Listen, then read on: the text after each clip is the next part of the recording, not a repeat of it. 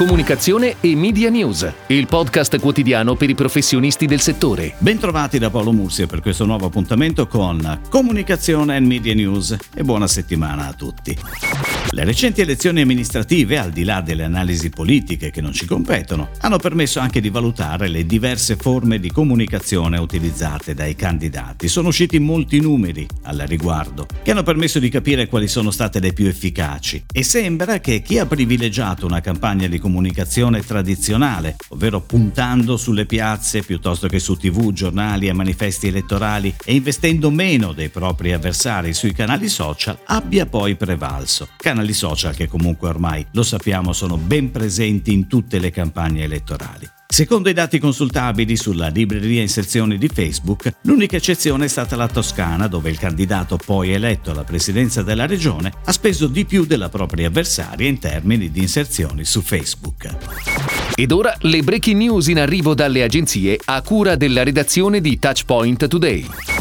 Fiorucci, tra i marchi leader in Italia nel settore dei salumi, lancia la campagna di comunicazione multicanale integrata dedicata ai 170 anni del brand, firmata dalla creatività di Lampi. La campagna, in programma fino al prossimo 17 ottobre, rende omaggio a uno storico brand italiano fondato nel 1850 che per qualità, artigianalità e innovazione nelle produzioni si colloca tra i protagonisti della gastronomia italiana a livello internazionale. Multicanalità e integrazione degli asset sono gli elementi distintivi della campagna pianificata da OMD, che prevede il ritorno in tv di Fiorucci con uno spot dedicato su reti Mediaset, la presenza su Radio DJ, spot radio e ancora attività digital con Programmatic Tool di advertising digitale, che consente di ottimizzare l'invio dei messaggi distinguendo tra i diversi target e audience di riferimento, display e social.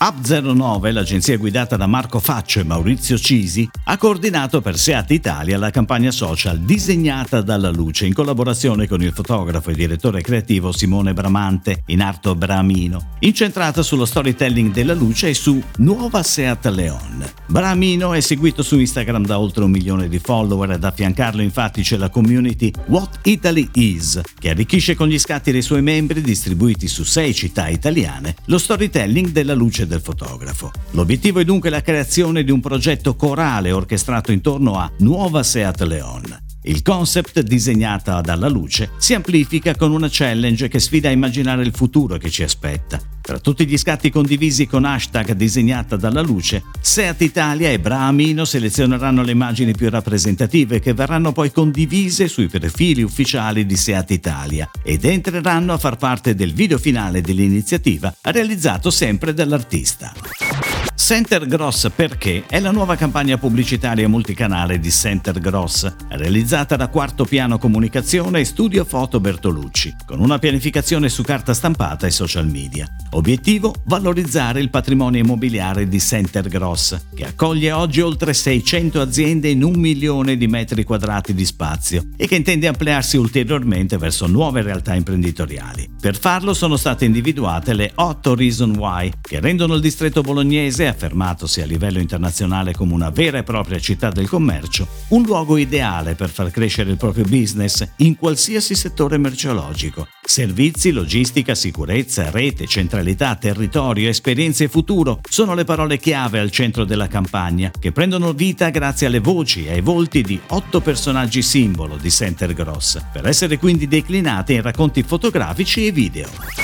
Complice il clima estivo, la voglia di mobilità sostenibile e i timori legati al coronavirus, tra gennaio e luglio 2020 c'è stato un boom di vendite per il comparto e-mobility. Secondo i dati GFK in Italia, il comparto, che comprende monopattini elettrici, skateboard elettrici, overboard e one wheel, ha registrato nei primi sette mesi dell'anno una crescita a valore del più 140% rispetto allo stesso periodo del 2019. La tipologia di prodotto più venduta è stata quella del monopattino elettrico che negli ultimi mesi è arrivato a pesare a valore oltre il 90% del comparto. Sono escluse da questo perimetro le biciclette elettriche a pedalata assistita, Complessivamente tra gennaio e luglio 2020 sono state vendute oltre 125.000 unità, il picco di vendite si è registrato nel mese di luglio. Nel periodo considerato il prezzo medio di vendita dei dispositivi per la mobilità elettrica è stato di 320 euro, in crescita rispetto allo stesso periodo del 2019 quando si attestava a 193 euro.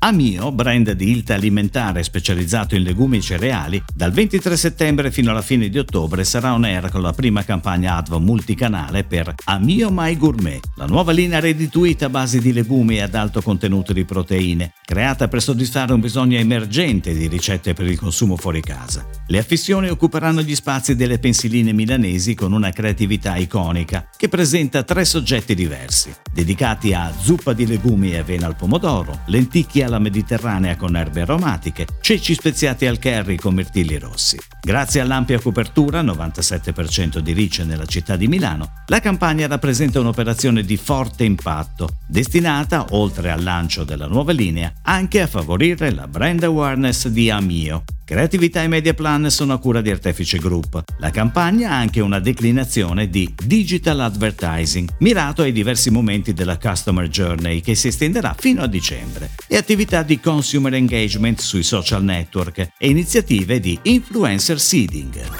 È tutto, grazie. Comunicazione e Media News torna domani, anche su iTunes e Spotify. Comunicazione e Media News, il podcast quotidiano per i professionisti del settore.